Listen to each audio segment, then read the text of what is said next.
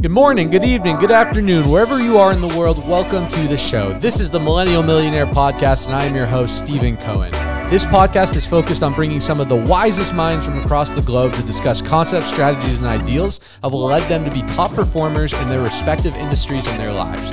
This show is for the millennials and millennials at heart to transcend their mindset, their health, and their income to the next level. We are so excited to have you on this journey with us. Welcome to the show. What is good, y'all? Welcome back to the show. Today, super excited for our special guest. We have the one and only Mr. Michael Lucas.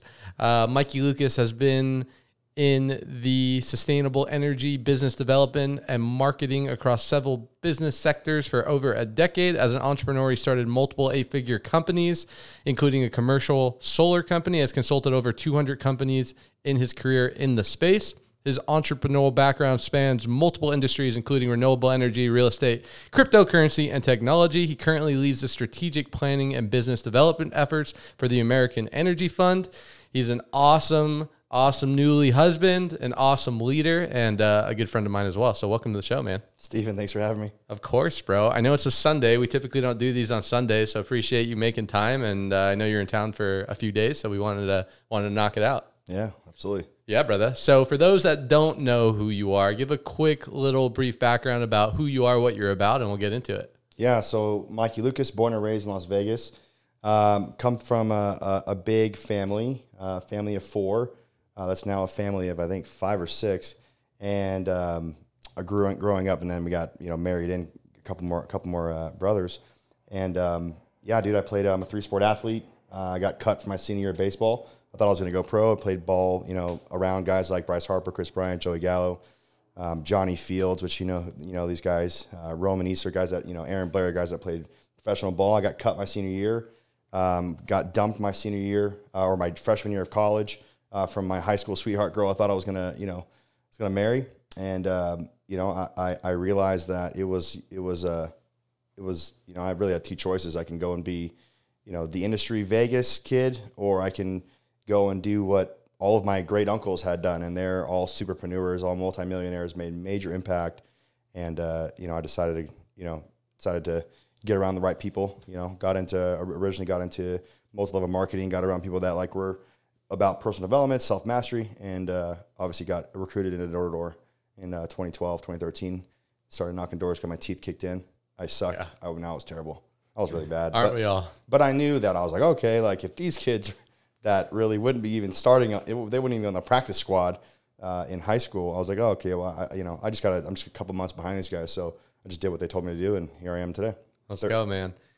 Uh, it's it's so interesting because we went to similar high schools. You went to Centennial, I went to Cimarron. We have some mutual friends. We didn't really know each other in high school, and it wasn't until solar that our, our paths crossed and other industries actually. And me and you both have mutual friends, and we know people from high school growing up in Vegas.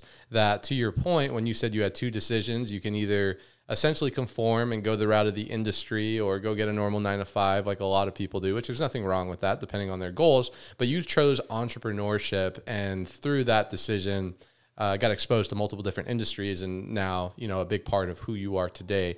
Where do you think that comes from? Do you think entrepreneur spirit is something you're born with, or is that something that is created along your journey?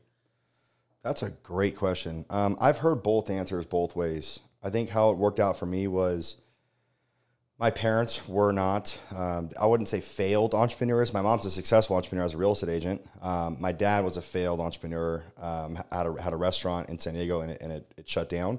But his uh, his uh, uncles, so my, my my dad's mom's older brothers, all were entrepreneurial. My mom's grand, my mom's dad was not entrepreneurial, but my mom's dad's brothers were all business owners.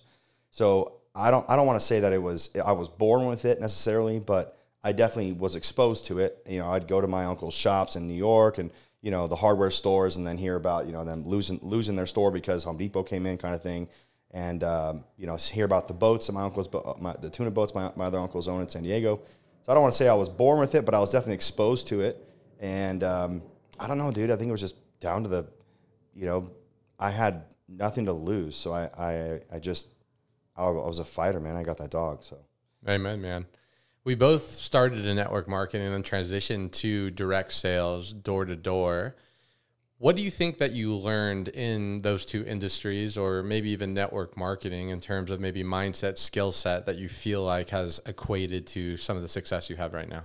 Oh, dude. Um, I would say I would say guys that are less less talented than me, um, or the guys that you you that are listening, to this, guys or girls that are listening to this. Um, the thing is that those people that were there that I saw initially that were winning were not as were not as good as I was. Um, and I, I obviously at the time I wasn't good at all, but I was like, these guys aren't really that good. They just stayed consistent, and it was just an action thing, mm. and they they just didn't quit. And I, and I, see that it's a big problem in entrepreneurs, uh, you know, twenty and thirty year olds, millennials, and uh, we just quit too soon. Um, I don't know why. I, I just I'm like, you don't take on the responsibility of like being able to pay for your mom's medical bills if that ever comes up what about you know sending your kids to the you know the best schools that they can be around you know you know other other parents that are very highly successful maybe you might be the smallest fish in a big big ocean but at the very least you know that's that so yeah i don't know if i was born with it or not but that's that yeah, man. It's interesting that you say that because I, I, had a conversation with a buddy, a, a, sales rep of mine, who maybe may or may not be listening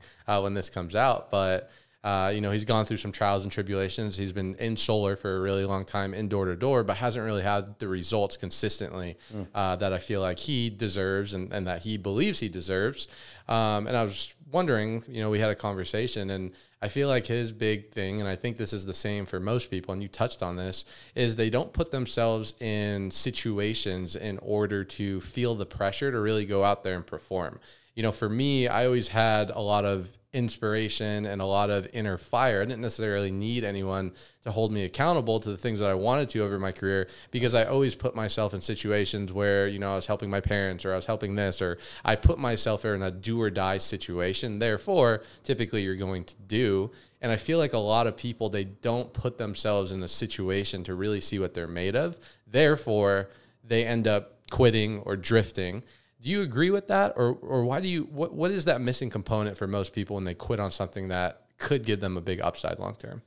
Honestly, um, I think it's just clarity. I think what's really come down to it is clarity.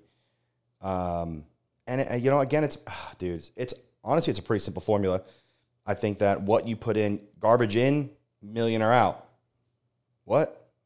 Garbage in, billionaire out? Steven, that's not how that works. Yeah, that doesn't make sense garbage in, garbage out. Yeah. So that's that's my that's my opinion. I would say that you know it comes down to I don't I didn't I mean every entrepreneur you've ever interviewed on the show, on your show I've seen it has always said that they've they've struggled with you know self doubt you know self pity like we've all struggled with that but what do you where are you going and there's a there's a quote that I have on my mirror and, and it's one of the best quotes I've, I I hold near and dear to is that my my direction determines my destination.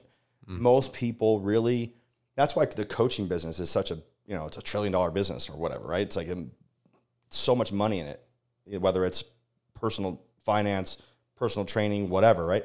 Marriage coaching, all of that. You know, solar sales sales coaching is because all we do as leaders is point to the better future for them.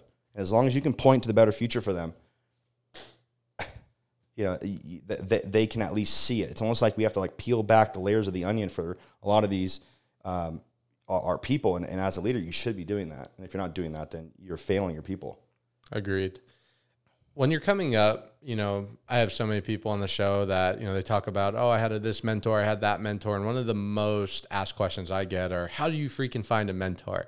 Uh, you know, it's not like you can go ask a gazillionaire to take them out to lunch and they're going to say yes, because chances are they're too busy and they're going to charge you more than you can probably afford. When it came to you, cutting your teeth in the industry and starting to create some success, how did you find mentors, or did you not have a mentor and you just kind of figured it out on your way? I'm gonna give you the the, the easiest way to do this. So if you're listening, listen up. I had no money. I'm talking zero dollars, negative. Uh, but what I did have was enough money to pay for my at that time T-Mobile bill, and I went on YouTube and I would watch Jim Rohn, Tony Robbins, Brian Tracy, and I would study these things. Man, I stopped listening to Lil Wayne stopped listening to Drake. I stopped listening to. I actually like them Backstreet Boys, and I started listening to. Hey, I started listening to uh, to to those guys. So there is no excuse anymore. If you want to lose weight, if you want to gain weight, you want a bigger chest, you want you whatever, you know, you want better abs, six pack abs, you want money, brother, it's not. It, there, there's, I don't, I have almost no sympathy. I have empathy for people. There's no sympathy anymore. I don't, because the key there is like what Tony Robbins always said to us was that, you know, you have to become resourceful. Mm. So, brother, it is a matter of going on YouTube and just studying these things. But the hard thing is that we are so addicted to, uh, I ain't got no job, but I'm still fly. got a quarter tank of gas in my new E class. Like we're we're so we're so addicted to like bumping music in our car, and uh, it's it's you know I turned my car into a classroom. I I heard uh, I forget where it was, but I was in 2015 and realized that if you the average person drives the equivalent to a, a I believe it's an associate's degree in two years, or, or it might, it might have been a bachelor degree in two years. And I'm like, the average I'm like, shucks, I just did my insurance and I'm like, I'm about to drive 30,000. So that's like almost more than double. Mm. I'm like, I'll get a doctorate in about three years if I just turn my car into a classroom. Sure, is it, you know, as exciting? No, but at the end of the day, I was like, what do I, what do I want? So free, $15. Like YouTube has free books. Like go look at Rich Dad Poor Dad on YouTube and it's there and speed it up. You can even speed it. Mean, and, and then Ideally, you pay ten dollars a month to to YouTube for YouTube Premium, and you get away from the ads. That's your first rentor. It's investing in yourself. Ten dollars a month to YouTube ads. YouTube University, Audible Academy. Man, you're speaking my language because it it blows my mind. I mean, we've been in the industry for over a decade, whether you want to call network marketing, direct yeah. sales, and you know we've probably worked with, trained, coached, been mentored by, associated with thousands of people, young people for the most part, some older, some young, but people that want to get away from the status quo and that want bigger and better things for their life. And they choose this vehicle as the vehicle to get there. But as you know, Mikey, you know, I would say 70, 80% of the people that show up day one aren't there a year or two or three years later. And I think you hit it on the head, man. It's because they're not developing, they're not obsessed with improvement, they're not going out there to work on themselves because ultimately, you know, wherever you go, you bring yourself with you. So your biggest asset in life, as we all know, is yourself. But most people aren't intentionally investing in themselves. Why do you think that is? I know you're a type of guy that spend, you know, tens of potentially even hundred thousands of dollars on masterminds, trainings, courses. Why do you think the average person who wants success, or at least says they want success, can't get out of their own way to invest in their self education? For the record, I spent hundred thousand over hundred thousand dollars a year in personal development, mastermind groups like that, and courses and coaching. Um, the last three years I've done that, and before it was like at least sixty grand a year, and then the first one was thirty grand a year, which was Thrive Connect with Cole Hatter. Um, one, I, the reason why I upped that was because I started seeing a return um, just by uh, proximity alone. Why people don't, to answer your question, Stephen, why don't people do that? Is because, again, garbage in, billionaire out. It's they, they have this idea that what got me here is going to get me there to the next level. It's, in, it's incorrect. You have to be transformed. You have to be renewed. You have to. You cannot conform to the old ways of your of your lifestyle if you want to have a different lifestyle. If you want, and I'm not talking Bugattis and freaking baller jets. I'm talking like paying for you know your, your your brother your brother can't do this or that or whatever your, your mother needs help with her medical bills i say that a lot but it's true it's like yeah. most most of the guys in the solar industry can't pay if their mom got sick, their dad got sick, or their brother or sister got sick, they can't pay for the, me- the medical treatment. They got to like try to you know go through whatever. So um, get in advance. Yeah, exactly. Right. So they had advance. Oh my lord. and they haven't uh, they haven't put any doors on the they haven't put any doors in their door knocking app for like two weeks. Can I get an advance? Oh lord, I'll get me started with that. Um, no, I think the main reason why, brother, is just that uh, I think people um, they just they just have a hard time with self pity, self hate. Uh, we don't, we don't, um, we, we got, like the way I look at it or the way I've studied it is now, the way I look at it now is that we, we got out of this, the 70s, the peace, love, like hippie generation. And in this, like, love who you are, kind of like you be you, and you being you is actually leading our generation, the men and women, 20 30 year olds, to destruction. It's a, it's a slippery slope and it's very, very, very hard to live that you do you lifestyle. I mean, it's very complicated. I don't push my beliefs on people. Um, I'm obviously Christian. I talk about that all the time. But uh, as far as like, you know, who you want to marry, dude, whatever, bro. You want to do that, go ahead. I mean, I'm not going to judge people for who they are. That's why people think like, oh, Mike uses whatever. But, you know, Stephen, it's, it's self hate, man. People just don't accept the fact that they can be someone that can make a difference because they're living in regret. They're living in uh, they're living in uh, shame and guilt. of of something. And uh, you know, I I um, I've been sober now for a little over eleven years from synthetic heroin. I was taking 600 milligrams of oxycontin a day at my peak. And uh, the pills that I was using and used with other people, people have died, which means they lost their sons, they lost their daughters. That weight, Stephen, was the was the hardest weight to ever get through. Uh, it wasn't getting over it; it was I had to go through that thing. That was that was very complicated. But most people, again, are living in guilt and and shame, and it's that's why they can't get over the and they can't get over they can't get to the next level as, as far as their personal success but then also at the same time they can't get to um, just loving who they are and being present. They, and, and then not only that they again back to the clarity thing they are doing it for the wrong reasons. They're doing it so they can have the jet so that then it's it's an, really it's an acceptance thing. People want to be men want to be respected women want to be loved generally speaking and uh, you know men want to be respected they think you'll be respected when i show up in the cool tesla or the cool rolls royce or the cool you know private jet like those are all fine and dandy, you know, but that's a byproduct of who you are. So Jim Rohn says, you know, it's not what you get, it's who you become. Mm. 100%, man. And I, I agree with you. And, you know, I'll touch on this point, you know, after being in the personal development space for over a decade and studying a lot of the people that you studied, um, and just seeing people who I started with who either became successful or not successful. And success means a lot of things to a lot of different people. Um, but every single person that I've studied, admired, uh, have a relationship with, who I respect. Um, they've gone through some type of big trial and tribulation, and a lot of times they use that as the turning point in their life to stop being victim, to stop having self pity. A lot of the things that you've spoken about, because I agree, and they use that as the catapult to create their new life for me, it was the same thing. You know, you get to a decision where you're in a situation where you either are sick and tired of being sick and tired, and you either choose one way or choose the other way. And that moment and that choice can change the trajectory of your life.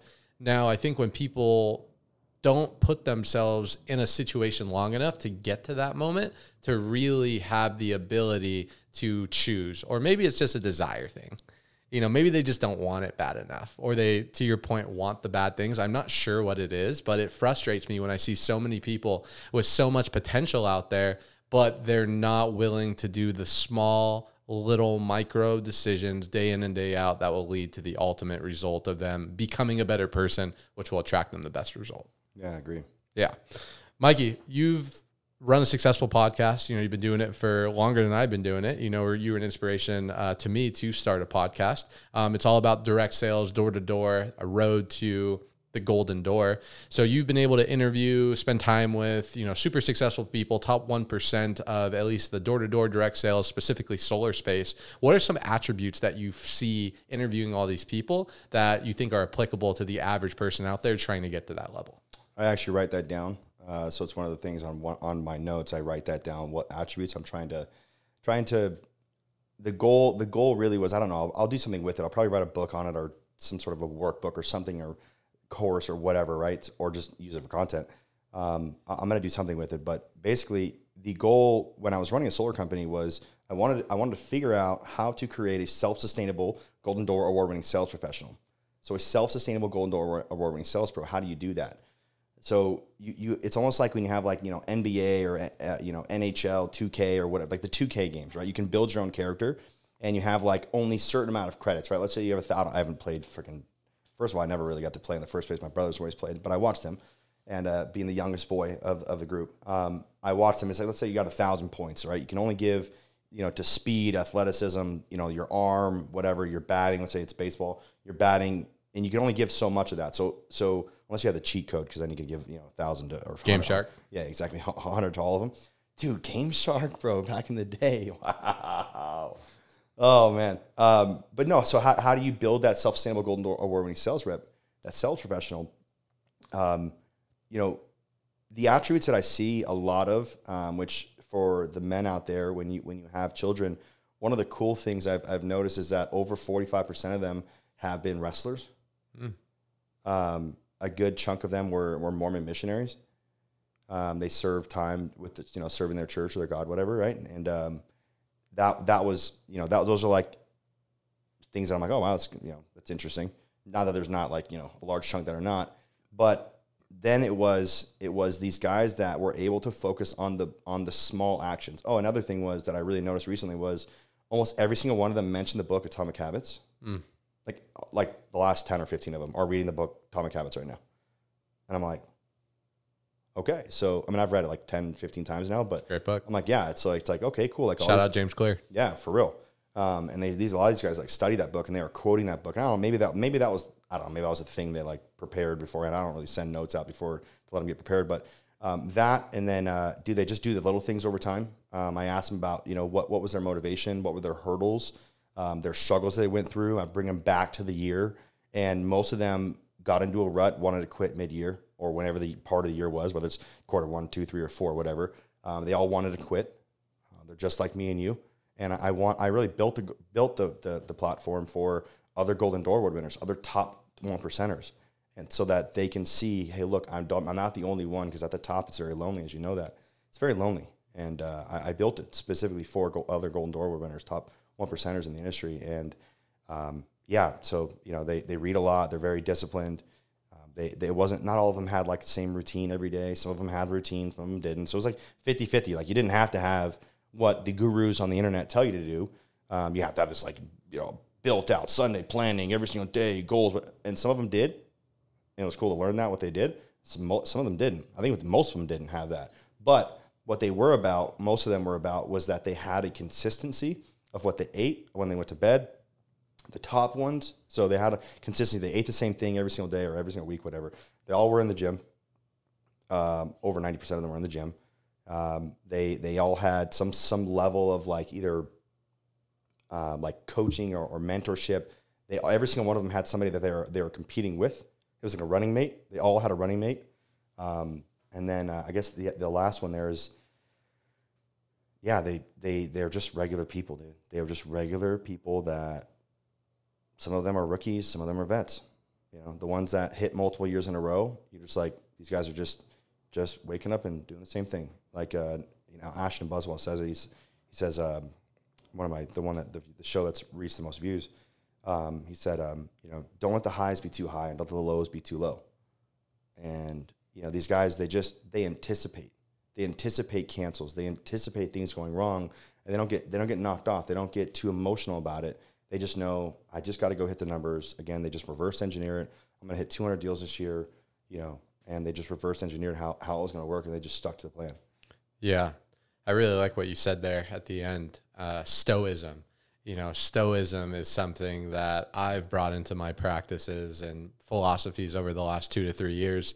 Um, because looking back at my own life in terms of success, right? Because I think it's important to take audit and figure out what's working, what's not working, what things are serving me, what things aren't.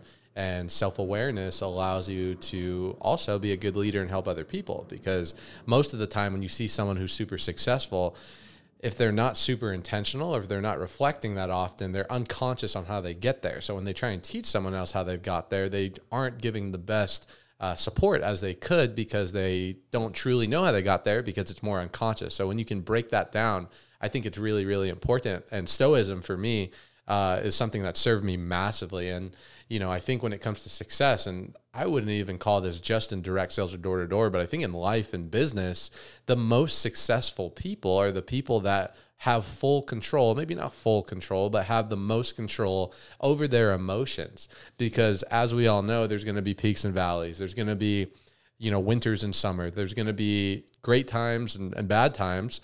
But the people that don't dwell in the valleys the longest are typically the ones that will get the next at bat uh, quicker. And I think that's a trained skill set. And I think your attitude and your emotional intelligence and your focus and what you allow yourself to get down all highly correlate to how successful an individual is, especially in a high emotional industry like sales and door to door. yeah When it comes to investing, Mikey, because I know you're a big investment guy, you know, four or five years ago we talked about it, which is crazy. It seems so long, especially in our industry of direct sales and door to door. Why do you think mo- more high successful solar people specifically aren't financially literate and why aren't they doing the things to get there? Um, I think the root of the problem is how they were recruited, and then leadership. Um, how they were recruited in, they were recruited in, come make a bunch of money, and then their leadership. They're they're following sheep, sheep following other sheep, and they're leading them to the slaughter, and they're walking right off a cliff, and it's really unfortunate, brother. I was really pissed off the other day. I posted on Instagram, and I was like, dude, I'm freaking sick of this lie. This is BS. Where's the Where's the solar millionaires at? Where Where are they at? Please raise your hand. Where are you at? Who's the guys that made the millions and kept it? You're obviously one of them. I'm one of them as well. But like, there's there's just few of us. You know, there's definitely less than 50 that I know of. And I'm like, where are these guys all at? Why, what's why everyone's making all this money? Where's it at? So um, I think the root cause is leadership. I think they're, you know, it's like the law of the picture: monkey see, monkey do. If your leader is not investing in creating generational wealth, mitigating these taxes, understanding what trusts are, investing like a billionaire, not like a millionaire, then they're going to do the same thing. And they're encouraging them to go buy cars that are way out of budget so that they can uh, they can I guess recruit more. Yeah, recruit more or whatever. It's like, you know, I don't know. I don't know. I mean, I, we've you've obviously had really nice cars. I've had nice cars in my career as well, and um, you know, the, the cars are really cool. But what's cooler is thirty thousand dollars a month of passive income right now. That's what I got.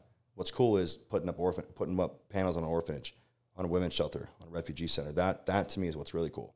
So again, these guys are how they're recruited, the leadership, monkey see, monkey do, the law of the picture, and they don't they don't know why they're doing it. They're doing it because it's like very short sighted goals. I want to the American dream. I want to get a, a, a, you know you know three thousand square foot house, white picket fence, two and a half kids, dog named Charlie, and get married, and then like there's nothing after that. So the leaders, it's really the leaders that are doing the worst job ever, and it's really pisses me off. And they think that they're like you know, they think that they're great because they can make their guys you know two hundred fifty, three hundred thousand dollars a year, five hundred thousand dollars a year. Some guys a million dollars a year, and you're like, you just cut a check for four hundred thousand dollars to the government. That's winning. To me, that's not winning. Yeah. No, I'd agree with you, man. I, I think it's one of the biggest challenges um, young people face, not just our industry, but young people, uh, because there's there's not enough long term thinking. There's not enough financial literacy out there. Sure, you have your financial advisors, and they do the best they can, but for me, I, I heard this and it really resonated with me. I think there's four different types of motivation, and I'm, I'm curious if you agree or if you would challenge one of them. Uh, the first one is survival. People are motivated at first, and I know I can definitely relate. You start a new job, you start a new industry, you start a new career, let's call it solar, and you're motivated by survival, right? You got to pay the bills, you need to take care of the people that take care of you, you need uh, the basic necessities we've all been in a situation where we have that commission breath or we're desperate and we need to go and out there and perform. Hopefully, most people get out of that stage, especially in America. There's not as much of that with all the opportunity we have. And then most people fall into the second motivation. And unfortunately, they stay there for too long, which is monetary. Now they're motivated by a new car, a new house, a new watch, nicer lifestyle, nicer dinners, more travel. And there's nothing wrong with any of that, to your point. But that can't be your motivation forever. There needs to be a certain point. For me, after I made $100,000 in a year, I quickly realized $100,000 isn't going to change my life. It's not going to allow me to retire. It's not going to allow me to support my parents. So I had to quickly shift from, hey, I want a new car, a new house, to financial freedom, which is, I believe, the third motivation, which is where I'm at right now. Now I'm motivated by passive income, I'm motivated by investments. What fires me up now is, hey, I need X amount of capital to deploy into this investment that will create X amount of recurring income, which will allow me to get closer to my freedom number, um, which is ultimately should be everyone's goal, right? Because no one gets into sales to get by, they do it to get ahead. And the only way to get ahead is to make yourself take care of yourself so well that once solar sales or whatever industry you're done with is over, you're in a much better situation and you can, you know, whatever that new opportunity is, you're going to be able to get to. So, third, and then the fourth one I think is legacy or impact, right? It's the the eight, nine, ten figure earners, right? The Ed Myletts, the Grant Cardones, all these people who have more money than they know what to do with, but they're still out there hustling like they're broke and they have you know no money in the bank, and that's because they're they're pulled and driven by a higher force, which is legacy, to create something uh, that's going to surpass long after they're gone. And I think most people get stuck on that second motivation, which is monetary, especially in our industry. And unless you're able to shift out of that, you're going to continue to be in the rat race. And I would agree with you, man. I think most leaders want their salespeople broke because, of course, they're not going to teach them financial literacy because when they have more money in the bank, chances are they're going to be less motivated to go out there and work, which is keeping your people hungry um, in a non great way, uh, which will go out there and have them produce more. Yeah, it's sick. Why do they do that? It's limiting your people, and they think that that's going to work. How is that working for you, bud? Yeah, It's not. Clearly, I mean, it's not. No, I, I agree with all those. I hundred don't. percent. I don't. I don't. Uh, yeah, I don't. I don't disagree with any of them. I think uh, most people stick in the between one and two. You know, survival to monetary. Um, I mean, you can only. I mean, we talk about retiring financial freedom all the time.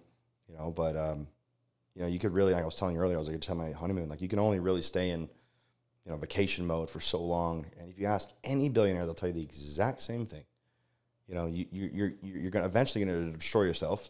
You either drink yourself off a cliff, take too much drugs and die, or you know end up you know saying some dumb crap to your wife, and because you're drunk, because it's you know you've been on you're on 15 day binger because you can. You have no responsibility. It's like men, we are designed to work. I don't think uh, I don't think we should, in theory, retire. Um, but but having financial having choices, having financial freedom, having choices really is what I think most millennials want. And again, I think it's great. Again, I don't think uh, I don't think traveling, I don't think things are inherently evil. But I, I don't. I think what is what is happening is that people are being controlled by the things instead of controlling the things. So they're being controlled by, and that's where it becomes the, love of money is the root of all evil. Not money. Money is just a great tool, man. Money's an awesome tool.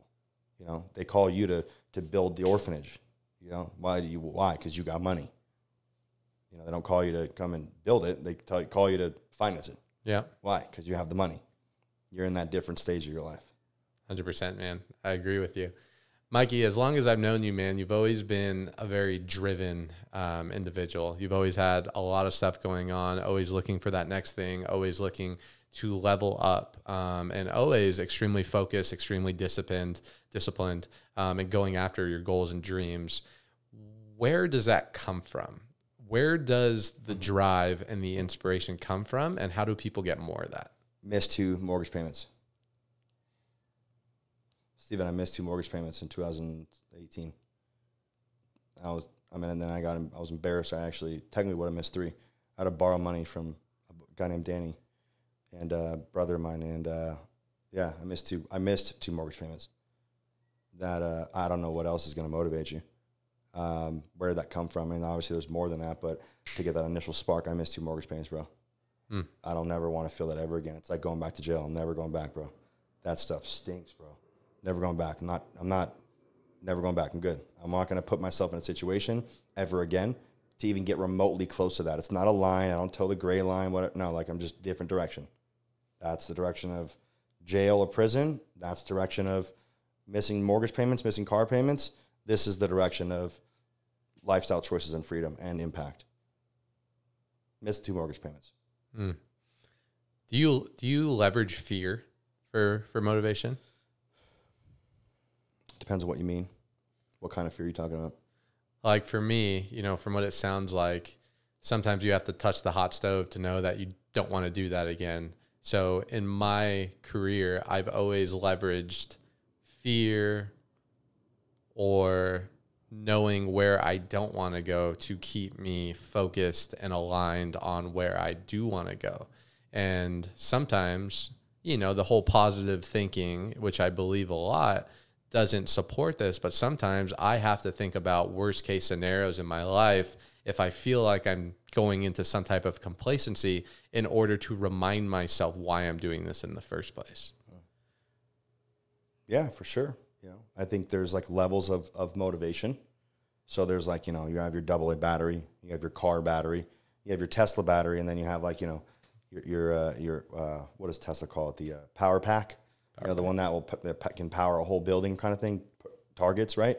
You know, that level of motivation, um, I think, I think the fear, I think what, what you're trying to say, and so I want people to understand this, is that I think what you're saying is the fear of public humiliation, which is ultimately like what, if you can call a spade what it is, a spade a spade, it's really public humiliation, right? If you put out that you're going to go out and you know become a billionaire and put up all these solar panels on orphanages all over the United all over the United States and all over the world, you know, I, I don't want to have to come back and you know sleep with I didn't do that. So yeah, there's definitely a leverage of fear there for sure, 100. percent Is it the thing that really gets me going? No, it's the thing that it's one of the one of the many things that keeps me going.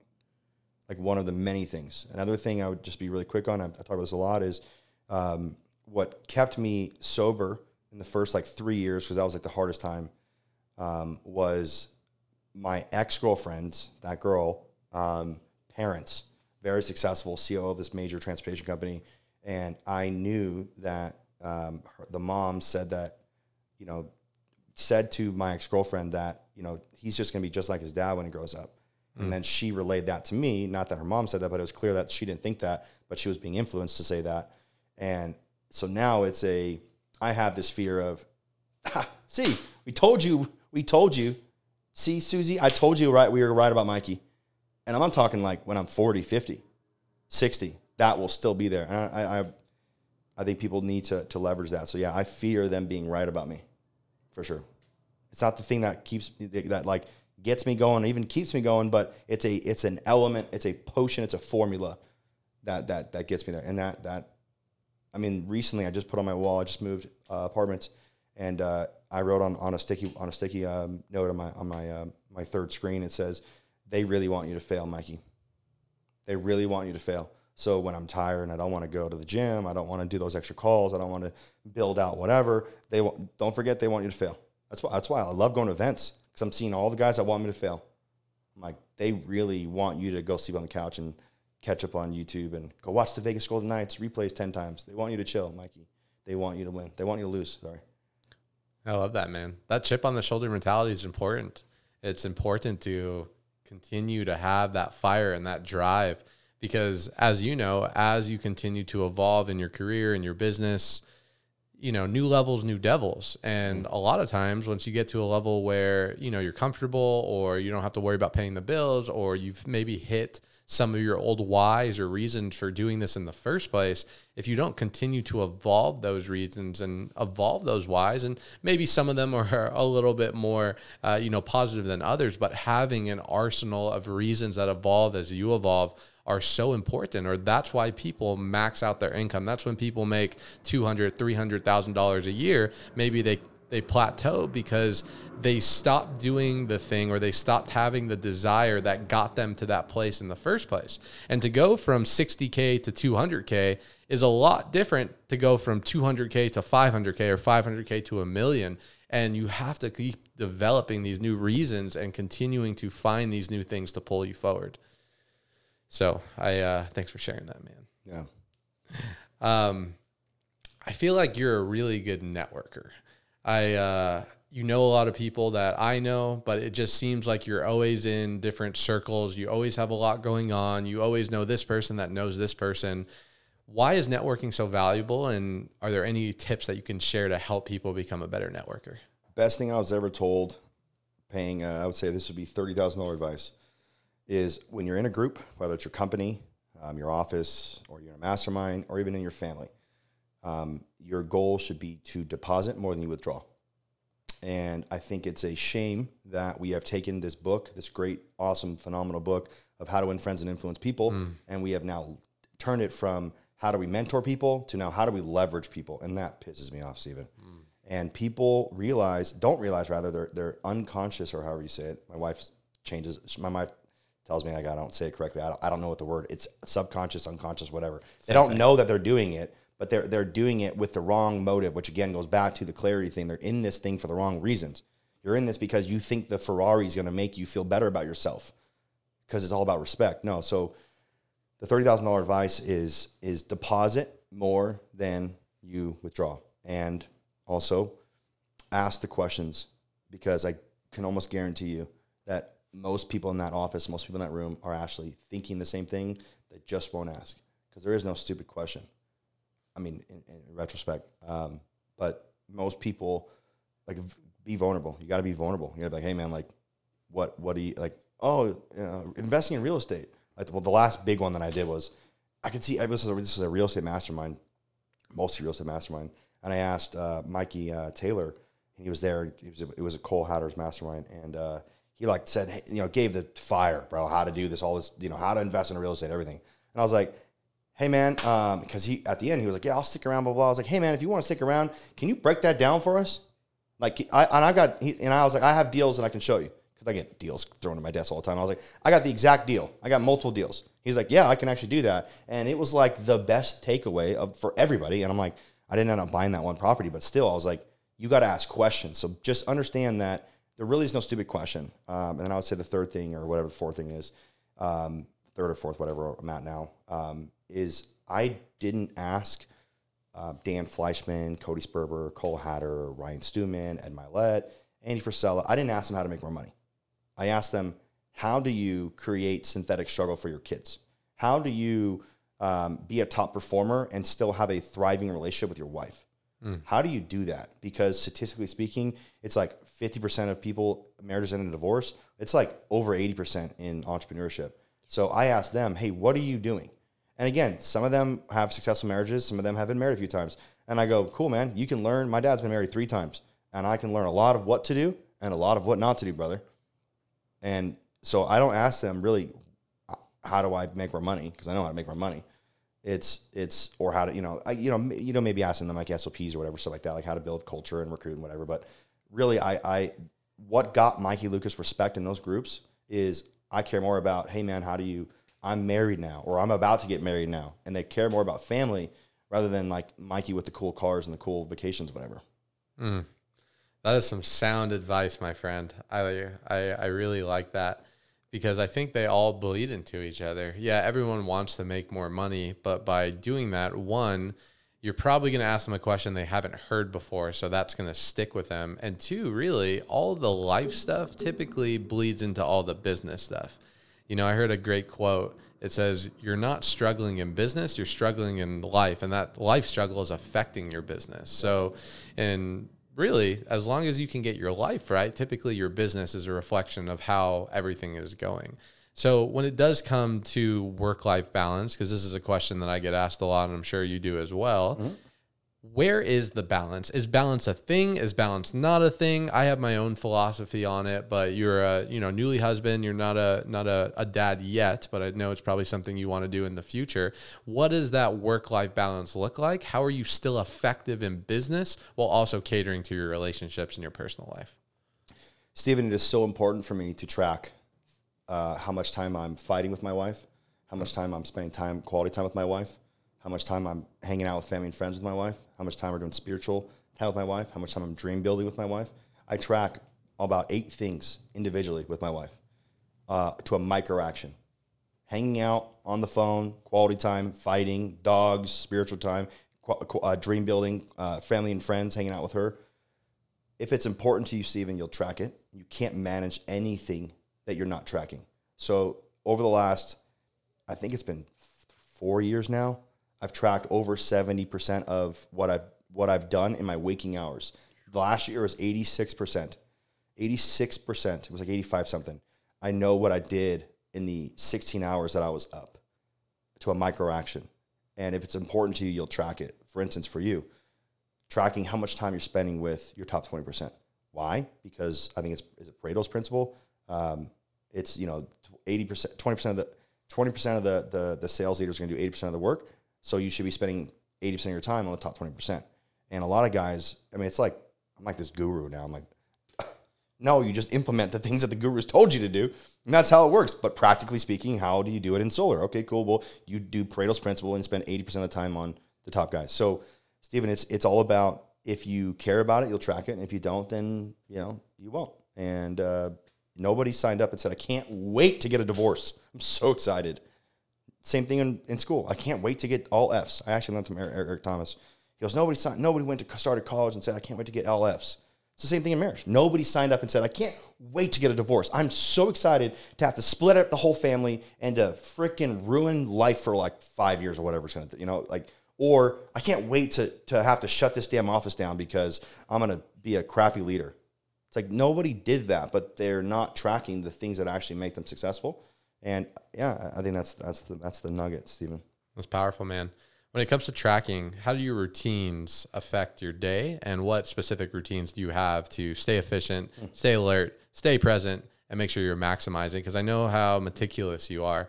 And I feel like the only way someone could be as high as a performer and as efficient is if obviously they're tracking and making sure their calendar is stacked um, effectively, but also certain things to make sure their batteries are charged to make sure they're showing up in the best way. Yeah. So again, having clarity on what you want. So what kind of a marriage do you want? You know, do you want to date your wife once a week, twice a week, once a month? What's actually going to work for you? What did you sign up for? So having clarity on that. Um, and right now, I, I, I've changed it quite a few times because I'm just learning and adapting, and it's a really fun journey. But I now break my days into three days. I used to break it into two days. I now break them into three days. Uh, I do what Ed Mylett taught me: is you break it. You know, you have your morning, you win your morning, and then you have your midday, and then you have your your your late afternoon, evening, um, and it's kind of four days because oftentimes it's not really a day; it's more like a shift. Because I'll have when Ryan gets off of work at seven, I'll I'll do my very best if I can to crank all the way to seven o'clock, and then start to wind down, clean the house, make sure the house is all like just minor things like she wants the cushions like up, like she cares about those things. So I'll go like if the dogs like ran around or whatever, I'll put the cushions back up on the couch, whatever. Make sure the dishes my shaker bottle seven in one day or clean or mm. in the dishwasher, whatever. Little minor things. So I try to be as present as, po- as I possibly can. But yeah, I, I mean, again, these top performers like the gurus on the internet, Stephen, they talk about you know have this you know just crazy structure. It's like, dude, just lower the bar of expectation and just try something. Use apps. You know, you can use streaks, habits, um, a tracker, and just track something. You know, Jim Rohn, or I think it was Jim Rohn. No, no, no, it was uh, Darren Hardy in uh, Compound Effect said to track, have a notebook with you and track something for seven days. Whether that's where every dollar you're spending goes, so that you can become aware of it. What every thing you put in your mouth goes, so you can become aware of it. Uh, I think people just again, they're not, they're not a, they don't have any clarity on what's actually happening. So yeah, I have, I, I my my focus and core values in my company is efficient, effective, and productive. That's one of them. How to become more efficient, effective, and productive. And, and if, if we're not making things more efficient, effective, and productive, we're not. We're not. First of all, we're not failing enough, and two, you know, we're we're not we're not going to we can't reach the people we want to reach if we're not as efficient, efficient, effective, and productive. It's the big three in my business. Mm, I love that, man. How do you break an employee mindset? Because as you're as you're speaking here right now, you are someone who takes full ownership over their accountability, over their life, over their marriage, over their business. And in order to do that, you can't be at uh, the effect of other people. You have to be the cause of that to create that effect. And I feel like so many people out there are so conditioned uh, as an employee from growing up in elementary school to high school and being conditioned by a bell when you could go to the bathroom, when you can eat, and then you go into college and then you go into the workforce and there's more conditioning. And then they try and go start a business or they try and get into direct sales or they try to do something that's a little untraditional and they fail because they can't do those three principles that you just talked about. What's some things to help break that? A leader needs to be able to pour into them. You need to have somebody that you work for, you can go work for, that can pour into you and and tell you, Stephen, you how much potential you have, how much impact you're going to make in this world, like how much of a great father you're going to be, how much of a great husband you're going to be. You need that in your life. You need people like that. If you're not, you need to go make less money at another company and get around people that actually see the positive in you. You need to be around that. You, it's not about the money, brother, because again, once you get there, you're going to lose all the money because at that point, it's a lone. Again, I already told you, it's a lonely road on top, brother. Lonely up here. You need to be around people that are that can actually see that in you. How do you break the employee mindset? Um, I don't know, dude. I'm an employee. I am an employee. I treat myself like an employee. I think it's good for you. I think it's actually great for you. I don't think you should break that. So I actually disagree. Um, I treat myself like an employee because I want to do the easy things, and I'm accountable to my business and businesses and all of my employees, people, right, team, um, to make sure that uh, I show up for that, you know, 80 hours a week. And if I show up for the 80 hours a week, I clock in and clock out. I am an employee. So when I'm on, I'm on. When I'm doing that job, I am an employee, Stephen. I don't. I treat myself just like um, anything else, and I pay myself a W two wage actually as well because I want to make it feel like I just got to do the work, just get back to work. So I, I don't know. I, I think I think you need to be an employee actually because at the end of the day, it's like we're all our own boss. And if you don't have discipline to work 40 hours or 80 hours like we do, 100 hours like you do, you're going to work 20. And then you're going to make 150 grand. And you're like, I made it. It's like, no, you suck. You did not make it. You just spent all of that. It's facts. Man's out here spitting facts. Mikey, when it comes to sales, I feel like you're a natural born sales guy. Um, I feel like it's in your DNA. And for me, I feel like I, I had to do a lot of inner work, as we both did, um, in order to get to where we are. But sales is something that has continued to um, impact my life. And not just sales, communication, influence, persuasion, which you can all umbrella under sales, but obviously they're different arts. Why are sales important? How can someone get better at sales? And why is it necessary coming up in today's world to get good at communication and sales? Because everything you're doing is a sale. And I know that that sounds cliche, but it's very true. Um, for instance, I have to, even though I'm sexy, I still have to convince my wife to have sex with me. So I, I mean, I, I let's can I be real? Can I be real in the podcast? Is Please. that okay? um, you have to still convince your wife to, you know, make you food. Like sometimes she doesn't want to do that, right? You still have to sell her on that, whatever, that task. You have to still sell your wife on the vision of that you're going to be the man that's going to get her to where she wants to be. You, you have to sell her on the vision. Um, I think people should need to get into sales, uh, understand that everything's a sale, communication, negotiation. Um, yeah, dude, because everything's a sale, dude. Like when you go to a restaurant and you know the the, the manager, you know, or the waiter, you know, messes up, you got to be able to know how to negotiate through that. I think the main thing, first step, if people are listening to this now and they've made it this far in the show, um, which I hope you have, is stay calm when you're at a restaurant, you're at a hotel. Stay calm. Like when when you're trying to get something, stay calm. Most people's pitch gets higher and higher and higher which is really funny. I do like I don't I don't I've got a lot of like those uh, those funny like TikToks and reels that I do like a toe touch and, and I, I imitate somebody on first week, first month, or like a first year sales rep on a door and talk about how high their pitch is on the door. Hi, my name's Mikey. Would you like solar today? Hmm. Right? You're you're pre qualified because your roof is south facing.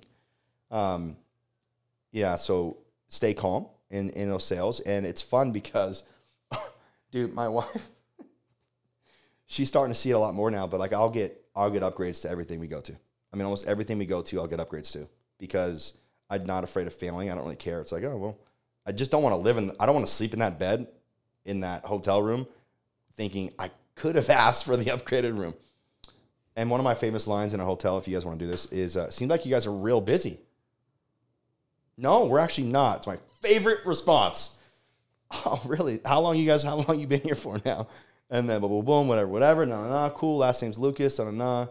I'm gonna be your worst. You know, I'm gonna be your hardest. You know, guest today. I'm gonna I'm gonna ask you for an upgrade, uh, or whatever. And that's pretty much what I go with. And I, I've actually filmed a few of them. Um, but yeah, you know, that's uh, you know, if you ask in a, in a hotel room or on the plane, you know, you guys are we're looking pretty full, aren't we? We're looking. You guys are really busy.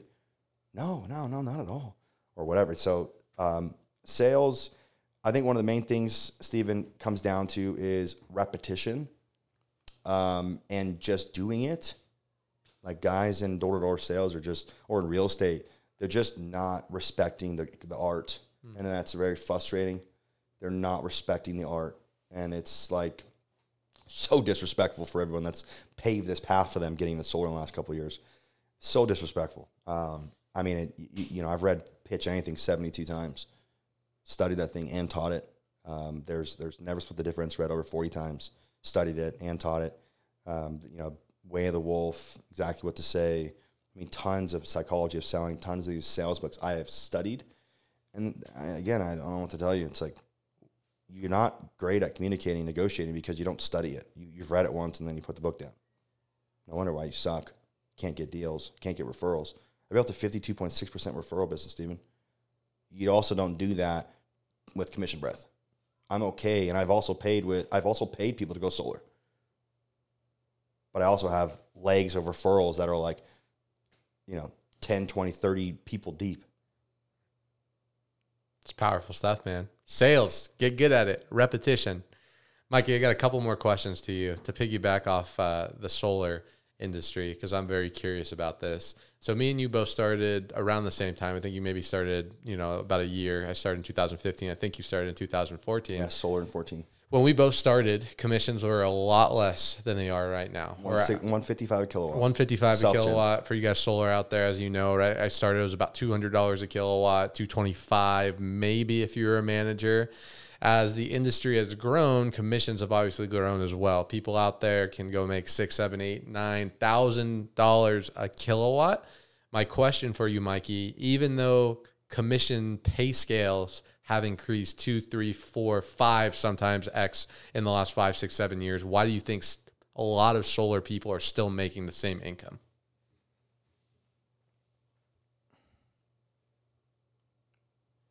Well, they don't have an exit strategy. And that's why they pay me six figures a year to teach them that. They don't have an exit strategy, Steven. They're okay with making 20 grand a month. I'm like, I got, I spent 20 grand last week on my Amex. Like, uh, you know, they don't, they don't have, again, clarity, going back to the clarity thing, Steven, they don't have clarity on where they're going to go. So everyone thinks, and, and not only that, it goes back to uh, dealers, CPCs, managers. They're afraid to lose their guys and girls um, because of lack of uh, sales. So at Solar City, Tesla, it was seven minimum. So if you weren't hitting seven, in our office, we were the number one office, number one, number two office, depending on the month. Um, we were eight minimum. So if you didn't hit eight, you were on a, put on a PIP, performance improvement plan. So our our office, I think, did an average of eleven deals uh, a month, and uh, so we were we were hitters, man. And you know, I think guys are I think guys are um, selling less because it's hard. It's harder, probably. It's definitely a little bit harder. Um, and no, I don't, I don't think commissions really has much to do with it. I think that's that's something to do with it, but I think it's just a little bit harder. And then again, back to leadership, they're not a leader is not pointing in the direction of this is what financial freedom is actually going to get to you. They don't have an exit strategy, which is made, why I made a whole business on that. Why I teach Golden Door guys how to go from 130 to 260,000, uh, 260 deals a year. How to go from $500,000 a year to a million dollars a year. How to go from 10%, 20% referral to 50, 60% referral. And uh, yeah, it's it's fairly easy. It's just minor tweaks. Love that, man. Mikey, you've been awesome, bro. But my last question for you as we're wrapping up. If Mikey Lucas today in, what are we, June? No, May of 2023 had to start all over, what would that look like? Love that question. If I lost everything and uh, had to start all over, um, I would. I mean, a kind of a broad question, but I, I would. I would. I'm going to get specific with it. I would um, go and work for a Sunder company like like you, with you. I would go where Checks in the mail. I would know where. I would go where I know I can get paid. I would go become a setter, not a closer, but a setter. Um, if I had bills right away, I would go become a setter right away. I would buy, if I could, or borrow a Razor scooter and uh, scooter door to door, become a setter and set as set as many deals for Daniel Hodobos as I possibly could. Shout out I'm, Daniel. I'm not kidding. I'm not kidding. I'm being actually serious. I, I, I, I, no, I'm not kidding. Like I tell people that all the time. Like, hey, what I'm going to teach you is if I were to, if I had to start all over and start all over again, start fresh. This is the advice I'm going to give you. It's a powerful, it's a powerful statement. And if I had to start all over, that's what I would do. I would start there, um, and then, dude, get right back on my feet. Start, you know, getting back into groups, proximity, start investing again. Um, start trying to automate, you know, automate the investment process. You know, taking ten percent out, putting it to the church, ten percent out, twenty percent out, putting it to uh, investments, and start all over again. Start from the basics. But again, I'm already doing that now, so I don't. I don't I'll, I'm going to knock doors right now. I'll go knock a neighbor's door right now. Let's get As long it. as I can, as long as Daniel will close it. Hey, they already signed up, so you're good. Uh, let's go. The two doors down. They're a renter, I bet. Awesome answer, man. I, I love asking people that question because I'm a true believer that the real value, the real currency is the mind, it's the attitude, it's hmm. the perspective, the life experience. So we know all the time that there's multimillionaires, you know, billionaires sometimes that have to go bankrupt, they have to start all over, and they typically end up getting it right back because I think a wise man once said if all the money in the world was distributed equally to everyone on the planet, that within five years, the successful people would all find that money back. Yep. And I believe that. I believe that money is created through the mind, success, abundance, joy, fulfillment is all created through perspective and mindset and attitude. And once you have that, it doesn't matter the vehicle, uh, it doesn't matter the circumstances, you can get it back because the value that you add to the marketplace is equivalent to that.